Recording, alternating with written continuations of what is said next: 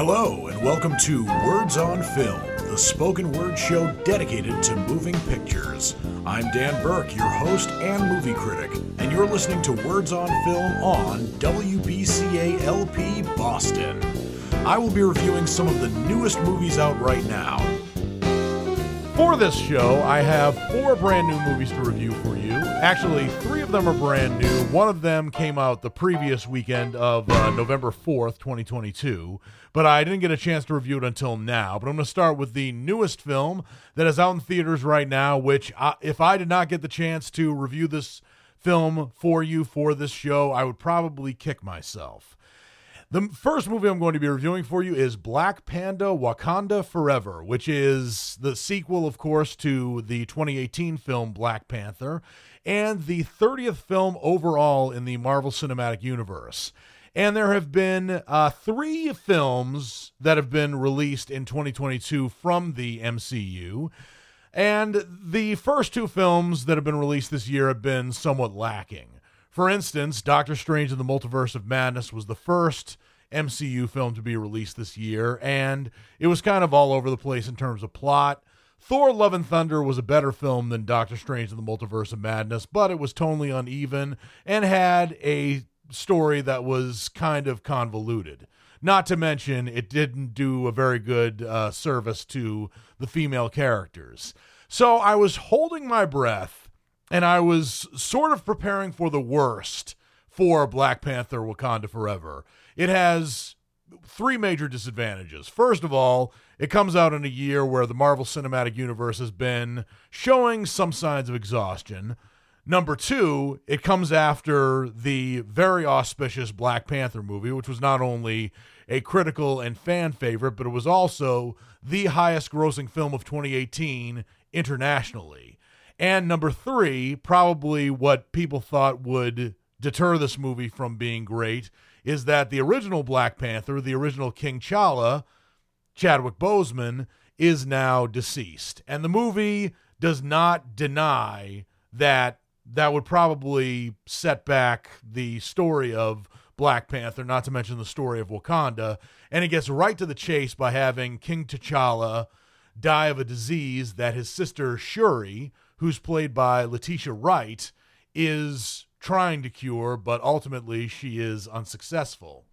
And a year later, Wakanda has been under pressure from other countries, including the United States and many other Western developed countries, to share their vibranium, with some parties attempting to steal it by force. And the queen of Wakanda, Ramonda, who's reprised in this film by Angela Bassett, is trying to implore Shuri to continue her research on the heart-shaped herb that could have saved T- King T'Challa, hoping to create a new Black Panther that will defend Wakanda.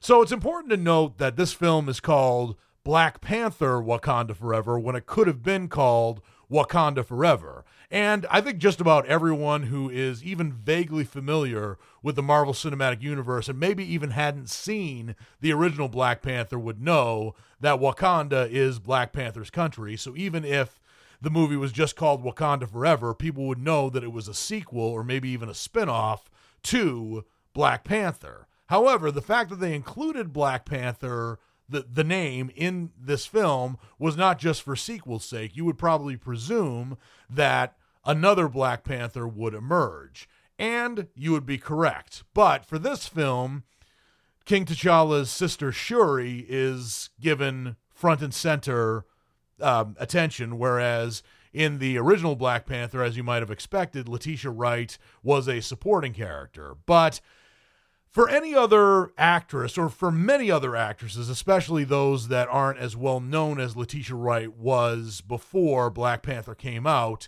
it might have been overwhelming for her to be front and center in this film, but she does an amazing job being the central figure in this movie, especially when things start going badly. Not for, not because other parties or other countries try to steal the vibranium from Wakanda, but also because another potential villain emerges in an underwater creature by the name of Namor, who in this film is played by a, an actor I'm not too familiar with named Tenoch Huerta. And Namor is also known as Atlantis in the Marvel comics, but he is a character who can breathe underwater, kind of like Aquaman in D C, but he's also not so much of a hero as much as an anti-hero. And he is the mutant son of a human sea captain and a princess of the mythical undersea kingdom of Atlantis. And he is also after this vibranium, him and also his blue-skinned, water-breathing gang of undersea creatures as well, who we later find out is his family. And I gotta say that Namor himself, I don't exact, I wasn't exactly scared of him or worried about him, but when his blue-skinned, water-breathing family began to take on his dirty work of taking vibranium, that's when he started to get really badass for me. But, of course, Wakanda won't let Namor take the vibranium without a fight, and they have some very good soldiers, including the the Captain Okoye, who is played by Danai Gurira, also reprising her role from Black Panther. And there are some other actresses in this film as well reprising their role from the original twenty eighteen film, including Florence Kasumba, Michaela Coel, and also some other people who weren't soldiers, like King T'Challa's love interest Nakia, who's played in this movie by Lupita Nyong'o, reprising her role as well. And there is, of course, their representative Everett Ross, who is in the United States and is played by Martin Freeman. And there's a subplot going on with him as well in, in terms of his role in protecting the kingdom of Wakanda from other countries and other terrorists stealing vibranium. There is a lot going on, but to this movie's credit, the, sto- the story is very balanced, and I think it had a good tonal consistency within it. And that's saying a lot considering there are many supporting characters, many subplots, and I think they all wove together very well. This movie has a lot more subplots than the, than the original Black Panther film, but I liked the fact that it still soldiered on even without Chadwick Boseman being in the center of the film, except for maybe the very beginning where they acknowledge that King T'Challa has passed on, which I think was a very smart move on the writers and the actor's part, not to mention the director, Ryan Coogler, to have the series continue on without Chadwick Boseman. But the movie actually had a very good ceremonious tribute to Chadwick Boseman and K- King T'Challa just in the very beginning. And in the end, the film was very appropriately dedicated first and foremost to Chadwick Boseman, which was very ceremonious and very well-deserved. But as this movie demonstrates, actors like Letitia Wright, Danai Gurira, and Lupita Nyong'o, and that's just naming a few of them, show that the Bla- the Black Panther part of the Marvel Cinematic Universe, not to mention the fate of Wakanda, is in very good hands for inevitable future Marvel Cinematic Universe films to come, not just the sequels to Black Panther. So for a for a year that had some rather lackluster M C U chapters to add into the series, Black Panther: Wakanda Forever not only gets Black Panther back on track, but also, by extension, the M C U on track, which is why I give Black Panther: Wakanda Forever my rating of a knockout. I don't know, to be honest with you, if this is better than Black Panther, but I do think it is a very worthy sequel, or, or a spinoff, depending on what you want to call it. And I enjoyed this film immensely. It is so far undeniably the best M C U movie of the year, probably even the best M C U movie over the last two years, although that probably rivals Spider-Man No Way Home and Shang-Chi The Legend of the Ten Rings. But it certainly far exceeds Eternals, Doctor Strange in the Multiverse of Madness, and Thor: Love and Thunder.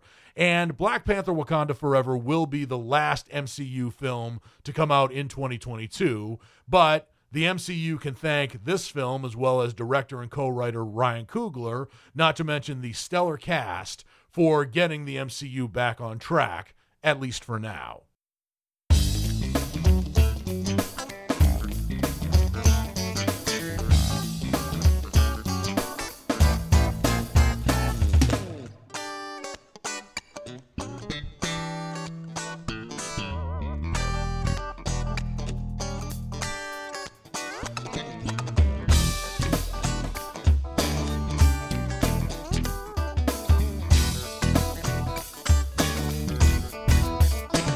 Welcome back to Words on Film, the spoken word show dedicated to moving pictures. I am your host and movie critic, Dan Burke. The next movie I'm going to be reviewing for you is The Estate, a film that was released in theaters on November fourth, twenty twenty-two. I am, of course, a little bit late to the party on this one, but it doesn't seem like I really missed much on this film's opening weekend. The movie is about two sisters who live in New Orleans and have a struggling restaurant that they're trying to keep afloat, who attempt to win over their terminally ill, difficult-to-please aunt in hopes of becoming the beneficiaries of her wealthy estate, only to find the rest of her greedy family have the same idea. So the sisters in this case are two sisters by the name of Macy and Savannah, who are played by Toni Collette and Anna Faris, respectively. Their distant aunt is named Aunt Hilda, and she is played by Kathleen Turner, who seems to be one of the few people in Hollywood these days who ages the way that you would expect somebody else to age. And I was really looking forward to seeing this film because, of course, I love Toni Collette. She's great in just about everything she's been in, especially the film for which she should have received an Academy Award nomination, Hereditary. And it's been a while since I've seen her in a comedy, although she's no stranger to comedies, having broken ground with the somewhat divisive film Muriel's Wedding, which came out in nineteen ninety-five. Well, that's been a while, but she's been in some comedies since then and been very good in comedies, like, for example, Little Miss Sunshine, where she was more of the straight woman, but she still held very well for herself. But in this film, you don't really get on the side of Macy and Savannah because it's not really established what kind of people they are. You can certainly understand that they are struggling to keep uh, their business afloat when their restaurant is actually literally falling apart and they're driving around in a somewhat of a rusted vehicle. Not to mention that Macy has a boyfriend who's, um, whose name is Jeff, and he's played by Geechee Gamba, who could be uh, transporting from Louisiana to Alaska for the money, which he desperately needs, and he'll be there for about a year. So if Macy and Savannah can get these supposed millions from their rich Aunt Hilda, they would not only be on easy street, but Macy would also be able to keep Jeff in Louisiana with them.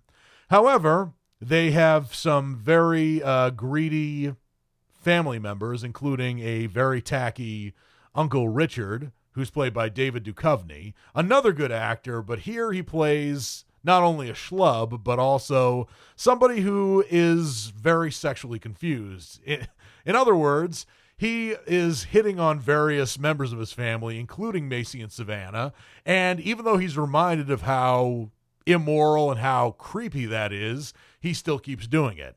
There's also a cousin of theirs named Beatrice, who's played by Rosemary DeWitt, who is serving Aunt Hilda hand and foot as they are, uh, as she is also trying to get her share of the estate as well.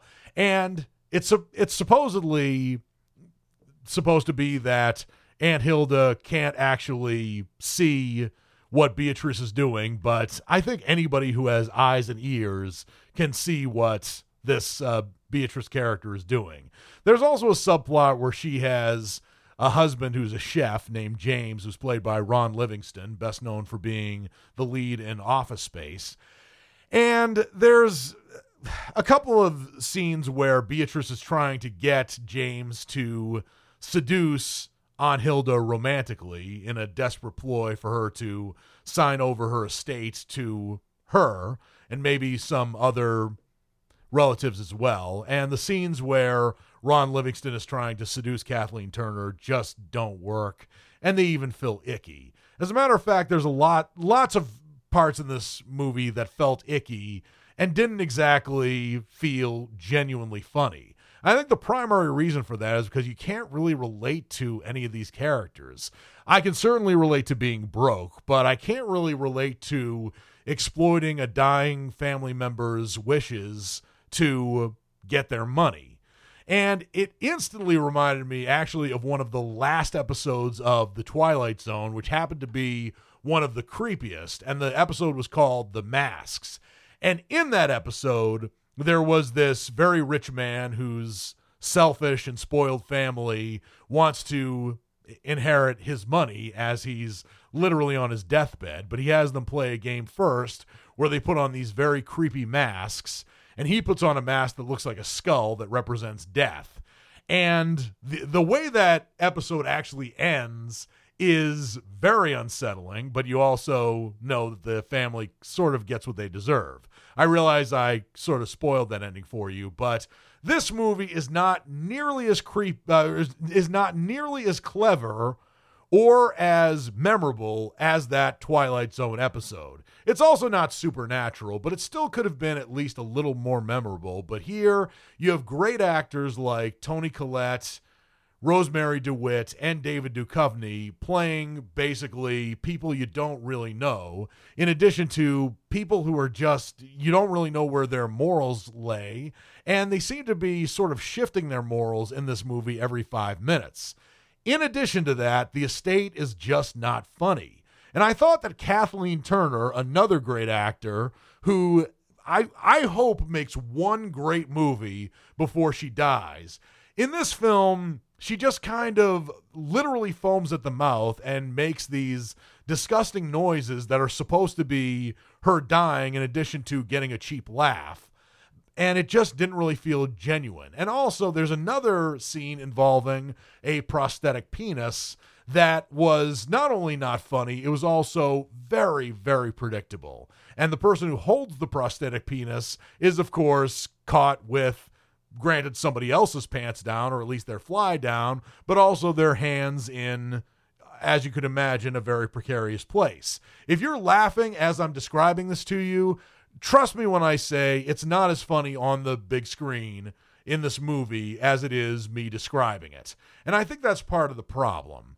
And this movie is directed by and written by Dean Craig, and maybe this movie was funny on paper, but it just didn't really hit the mark the same way that Dean Craig's other film for which he wrote, Death at a Funeral, which in its uh, British form was directed by Frank Oz. The American version of the movie was directed by Neil LaBute. Both those films somehow were better at the slapstick, and particularly around a dead relative, than The Estate ever aspired to be. So maybe it was Dean Craig's direction, and maybe if this movie was directed by somebody else who is more experienced in directing, like Frank Oz, for example, I think Frank Oz would have brought the best out of this movie, and that's just one director. But as it stands, The Estate is a movie that tries really hard to be funny and fails on just about every account. The Estate is a flunk out, and when I saw this in theaters, I didn't laugh once. I may have chuckled here and there, but overall, this is a movie that tried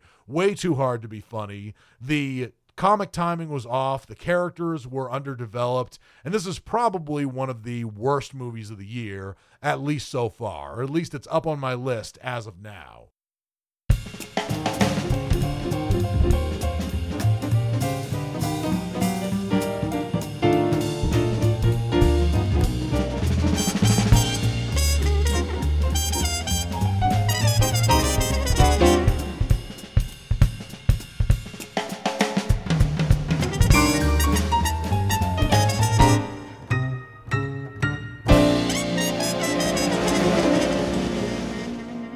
Welcome back to Words on Film, the spoken word show dedicated to moving pictures. I am your host and movie critic, Dan Burke. The next movie I'm going to be reviewing for you is My Father's Dragon. This is a Netflix original that premiered on the platform on November eleventh, twenty twenty-two.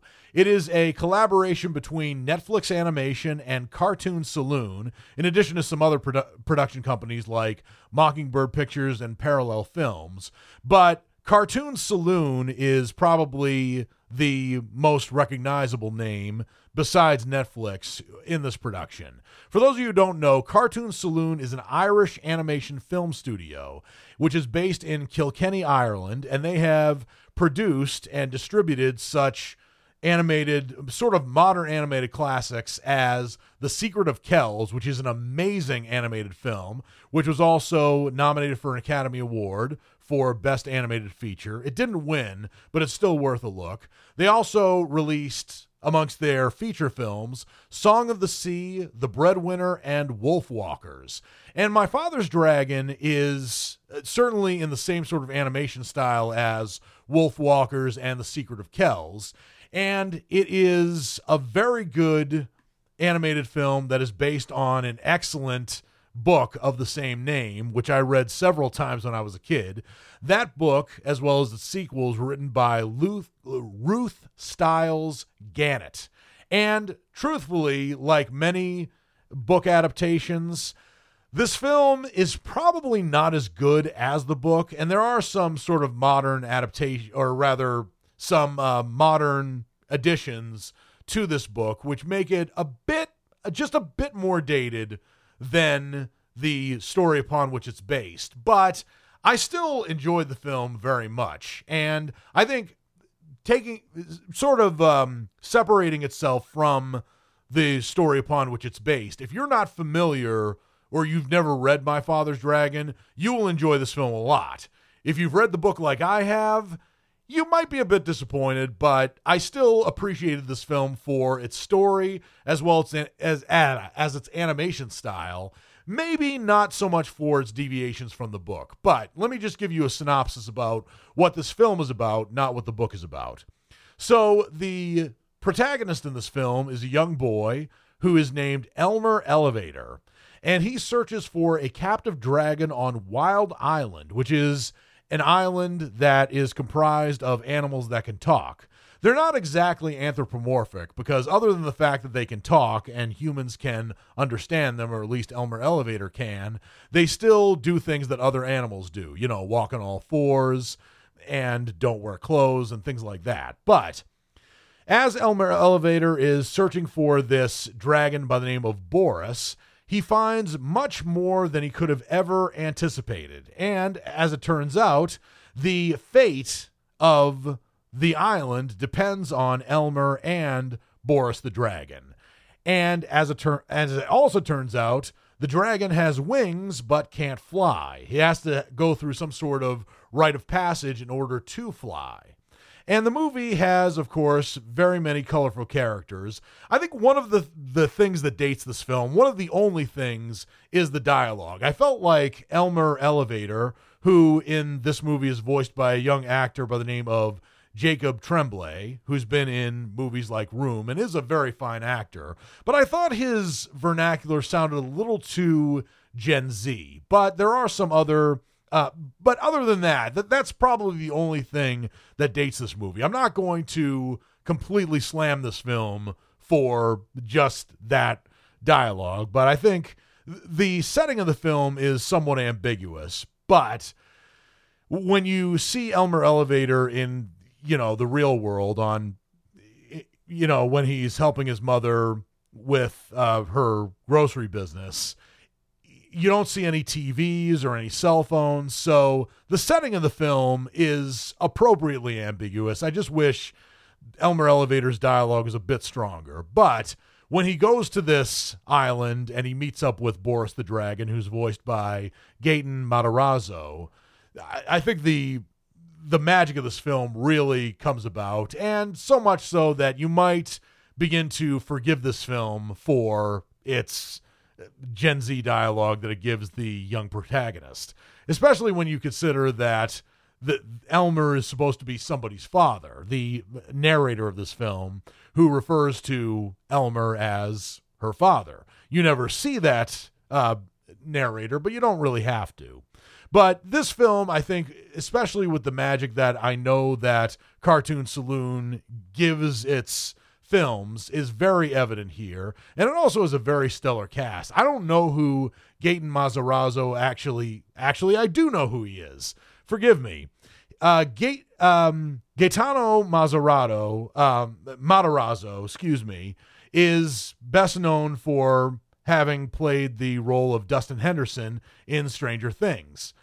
He's just not a household name, but once you see his face, you know exactly who he is. But it's a testament to Gaten Matarazzo that you hear his voice and you don't recognize him from Stranger Things, or at least I didn't. But there are some familiar voice actors in this film. Like, for example, there's a cat who leads Elmer Elevator to this Wild Island, and she's voiced by Whoopi Goldberg, who has a very familiar voice. There's also an antagonist in Siwa the Gorilla, who's voiced by Ian McShane, who does an amazing villain voice, even though he's not technically the villain. There are also some good voice acting here by the likes of Diane Wiest, Rita Moreno, Chris O'Dowd, Judy Greer, Alan Cumming, Jackie Earle Haley, and others. But My Father's Dragon is a film that is certainly of Oscar caliber quality, and children will love this film. It's rated P G, but I think it actually could have been G-rated, and and I don't think anybody would have noticed, but some some for some reason the G rating is almost as much of a deterrent in the eyes of Hollywood producers as the N C seventeen rating, which it really shouldn't be. I think the G rating should make a comeback. I think that My Father's Dragon would have been the film to give the G rating its comeback. But besides my misgivings about the rating and some of the Gen Z dialogue, I really enjoyed My Father's Dragon, and My Father's Dragon gets my rating of a knockout. I enjoyed the book a lot when I was a kid, and I'm glad, actually, that My Father's Dragon didn't copy the, the book word for word and subplot for subplot, but I would say the real magic is in the book, but My Father's Dragon, thanks to Cartoon Saloon, gave this story a lot more justice as a magical story than maybe any other American studio would have. And for that reason, I respect and really applaud My Father's Dragon for being the movie that it ultimately became.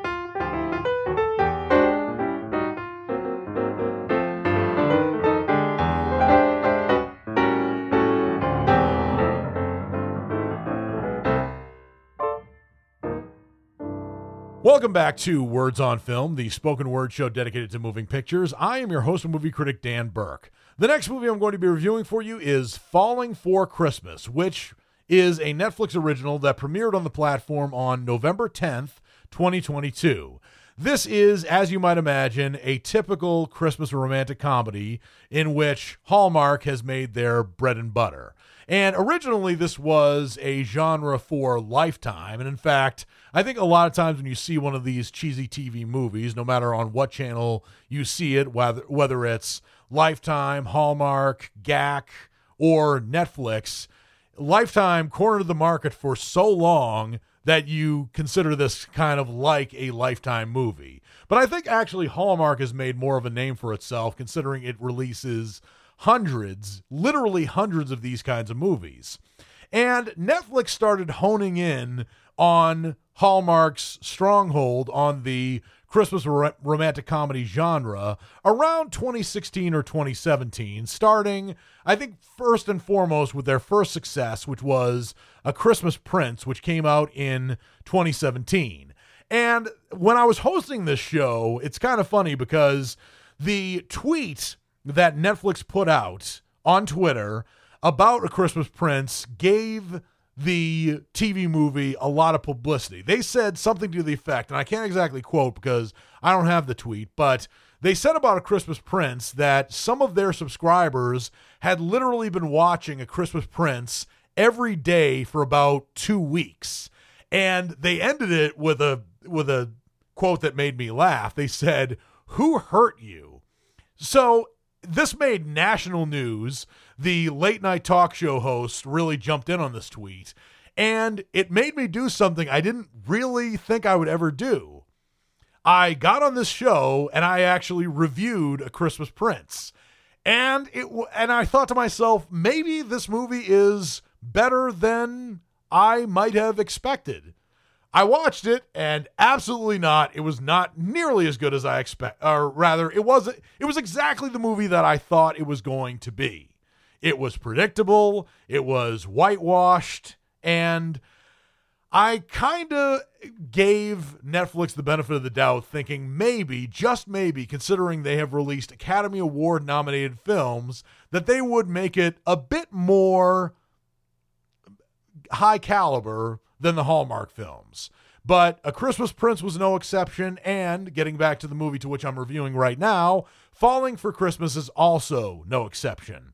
So this movie stars Lindsay Lohan as a hotel heiress who is not as obnoxious as Paris Hilton, but very much like the Hilton sisters.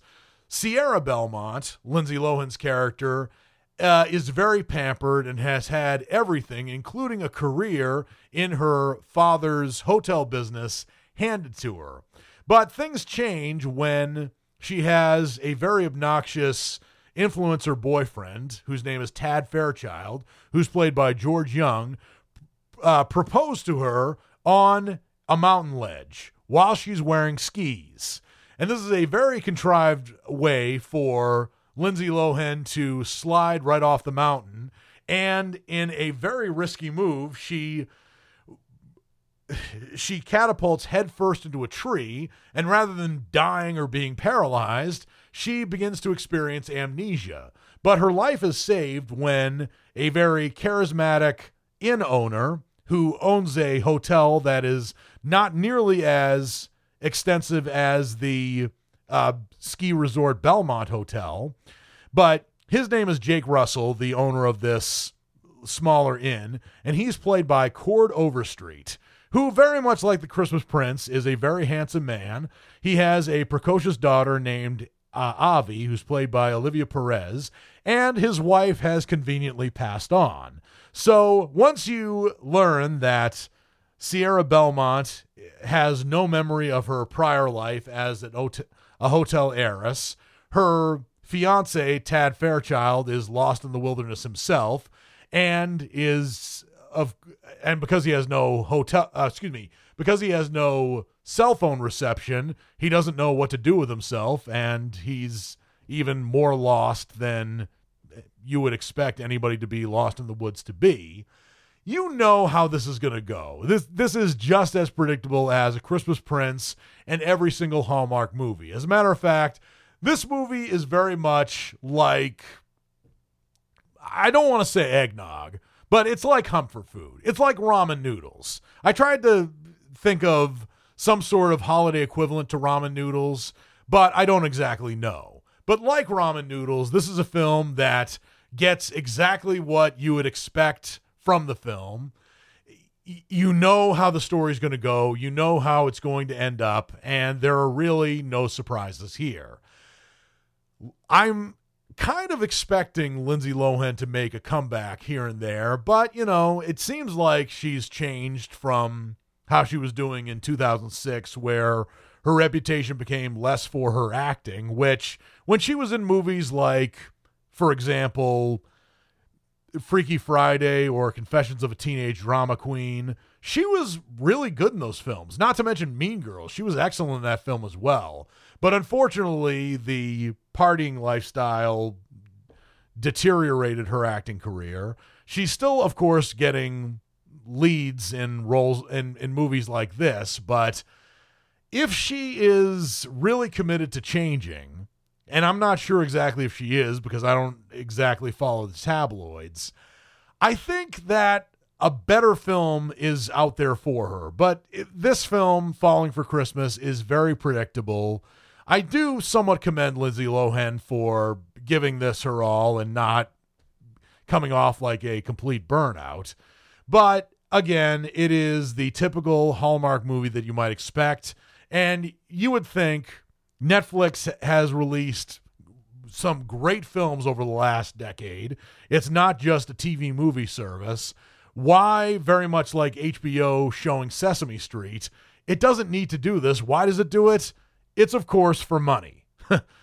I I don't see any other reason behind this, but Falling for Christmas is exactly what you'd expect from a Christmas romantic comedy, and I've seen better Christmas romantic comedies from Netflix. One of the best ones I've seen, which altogether wasn't a great movie, was Operation Christmas Drop, but that's because it did something a little different. But even then, it has predictable moments. But Falling for Christmas is, in my book, a strikeout.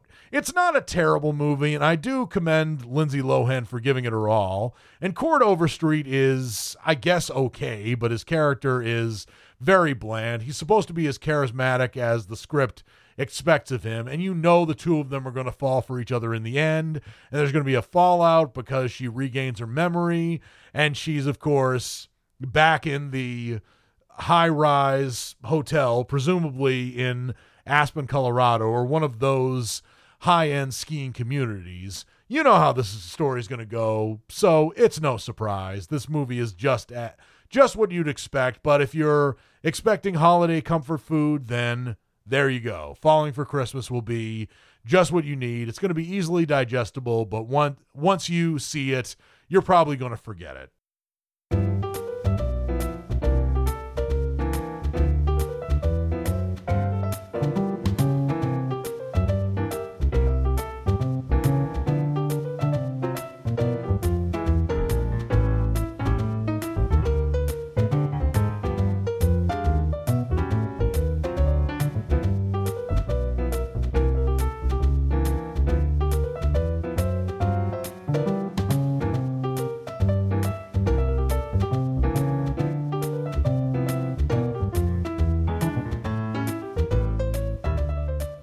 Welcome back to Words on Film, the spoken word show dedicated to moving pictures. I am your host and movie critic, Dan Burke. And now that I've reviewed all the movies that I have to review for you for this show, it's now time for me to get into my final segment, or at least the first part of my final segment, which is what's coming up next. This is a spoken word preview of movies that are subject to being released in theaters for the week of, uh, excuse me, November thirteenth through eighteenth, twenty twenty-two. But full disclosure, I will not be doing my podcast for next weekend, November nineteenth, or the weekend after that, November twenty-sixth. And the reason I'm not doing my podcast is because I'm going to be on vacation. I'm going to be actually leaving Nashville and going back to my family in New England to spend Thanksgiving with them. I'm very excited about that, but the downside is, one, I don't get to spend time with my girlfriend, and number two, I don't get to spend time doing this show and reviewing movies for you. However, I will be telling you not only the movies that are going to be coming out the week of October thirteenth through eighteenth, but also the week of November twentieth through twenty-fifth. And like what what is typical of Thanksgiving weekend, a lot of the newest movies are coming out not on Friday, November twenty-fifth, but on Wednesday, November twenty-third. Trying to get some new movies in before heading to the kitchen. But I'm going to start with the week of November thirteenth through eighteenth first. And on November sixteenth, which is a Wednesday this year, the newest movie that's going to be coming out in theaters is a movie that's called Poker Face. This is a movie about a tech billionaire who hosts a high-stake poker game between friends. But the evening takes a turn when long-held secrets are revealed, an elaborate revenge plot unfolds, and thieves break in. This is something I really, really want to happen to Elon Musk, or maybe one of those other billionaires who are seemingly evil. Because, I don't know, Elon Musk has been, just to get off on a tangent here, I wanted to respect the guy for putting electric cars on the market, but then when he bought Twitter and he fired all those people, and he also allowed some other people who had been kicked off Twitter to get back on. Yeah, my respect for Elon Musk had been gradually decreasing, but my beliefs aside, this should be an interesting film. The billionaire in this film is actually played by Russell Crowe, and he's co-starring in this film along with Liam Hemsworth, Lynn Gilmartin, and Ella Pataki. amongst other people. Oh, and R Z A uh, from the Wu-Tang Clan also has a supporting role in this film. I don't know if this is a film that I will that will be coming out in the theater near me, but I'll see it and I'll let you know what I think on a future show, but not next week's show because I'll be off next week. Another film that is subject to being released in theaters on November eighteenth, twenty twenty-two, that's a Friday, there are a couple of big ones, really big ones. The first one, which is arguably the biggest, is a film that's called The Menu, and it is about a young couple who travels to a remote island to eat at an exclusive restaurant where the chef has prepared a lavish menu with some shocking surprises. This is a comedy horror thriller. So I can only imagine it being a horror film, what the chef has prepared, that's the shocking surprise, which is probably not a shocking surprise to the audience, but I'm gonna, I'm still going to go along with this because this movie has some fantastic actors in it. The lead in this movie is Anya Taylor-Joy, who has chosen her films relatively well over the last few years, but the other stars in the movie include Ralph Fiennes, Nicholas Hoult, Amy Carrero, John Leguizamo, Janet McTeer, and Judith Light, amongst other people. So a lot of really good actors in this film, and I'm very interested to see it. And what's even more interesting is the fact that a lot of these characters don't have names. For instance, John Leguizamo is known as Movie Star. That is apparently his moniker in this film. What movie star? They they could have named him, you know, Johnny Bravo for all I care. But in any event, The Menu is a film that looks interesting. It's a movie that I will see, and I'll let you know what I think on a future show. Another movie, which I guarantee I will see, is a movie that's called She Said. This is a film that looks like this year's Spotlight. And this particularly centers in on New York Times reporters Megan Twohey and Jodi Kantor, who break one of the most important stories in a generation, a story that helped launch the hashtag Me Too movement and shattered decades of silence around the subject of sexual assault in Hollywood. And yeah, this looks like a shattering film. Uh, of course, it's a film that uh, takes place about five or six years ago when this movie really, I don't know if it changed the world, but certainly changed Hollywood. The director of this film is Maria Schrader, and she has previously directed, uh, she's actually best known for her acting. In terms of directing, she's directed a few films. The one she directed before this is a movie that was called I'm Your Man, which in German was called Ich bin den Mensch, which I haven't actually seen. But this is probably her biggest, her highest profile film to date. And the stars of the film include Carey Mulligan, Zoe Kazan, Patricia Clarkson, Andre Brower, Jennifer L., and Angela Yeoh, amongst other people. So this looks like a, a really uh, groundbreaking film. I don't know if it's going to be of the same caliber as other films about journalism like All the President's Men or Spotlight. It has a lot to live up to coming after Spotlight, I'll tell you that. Because some other films that were about journalists that broke groundbreaking stories that changed at least America, if not the world, have been dismissed by some critics, not necessarily me, as Spotlight ripoffs. But She Said is a film that I will see, and I'll let you know what I think on a future show. Another film that is subject to being released in theaters on November eighteenth is a film that's called Taurus. And this is a film that does not look promising, particularly because one of the stars of the film is Megan Fox. Megan Fox is an actress I give I have given a hard time to over the course of my doing this show because I'm pretty convinced that Megan Fox does not want to be an actress. And she has been given so many opportunities to be a leading actress. In fact, she's taken those opportunities, but unfortunately, other than her beauty, she's not a good actress, and she, she also doesn't really want to be a good actress. At least, you know, from her uh, the work I've seen in films of hers like the Teenage Mutant Ninja Turtles movies. But Taurus follows the last days of a rising but problematic musician. So Megan Fox co-stars in this film along with Colson Baker, Ruby Rose, and Scoot McNairy, amongst other people. I don't know if this film is coming out of the theater near me. If I see it, I'll let you know what I think on a future show. But the fact that it stars Megan Fox does not give me very high hopes for it. The final film that is subject to being released in theaters on November eighteenth, at least according to my records, is a movie that's called The Inspection. And this is a film about a young gay black man reject- rejected by his mother and with few options for his future, who decides to join the Marines, doing whatever it takes to su- succeed in a system that would cast him aside. The movie stars Jeremy Pope, Gabrielle Union as his homophobic mother, which I'd be interested to see, Bokeem Woodbine, and Raul Castillo, amongst other actors. This is a film that has been on my What's Coming Up Next segment, but I, as I say, these are films that are subject to being released in theaters, not necessarily films that will be released in theaters. But if it's a movie that is uh, coming out in a theater near me, I might see it and let you know what I think on next week's show.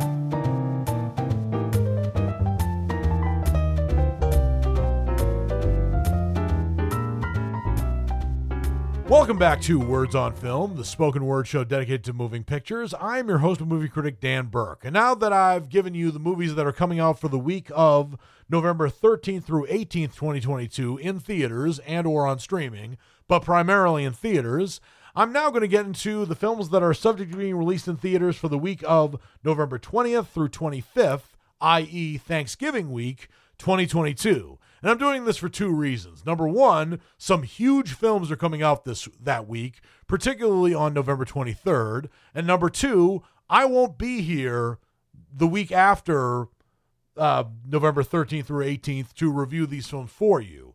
But my guess is I will eventually review these films. So first and foremost, the biggest film that is subject to being released in theaters on November twenty-third, that is the day after Thanksgiving, is the film The Fabelmans.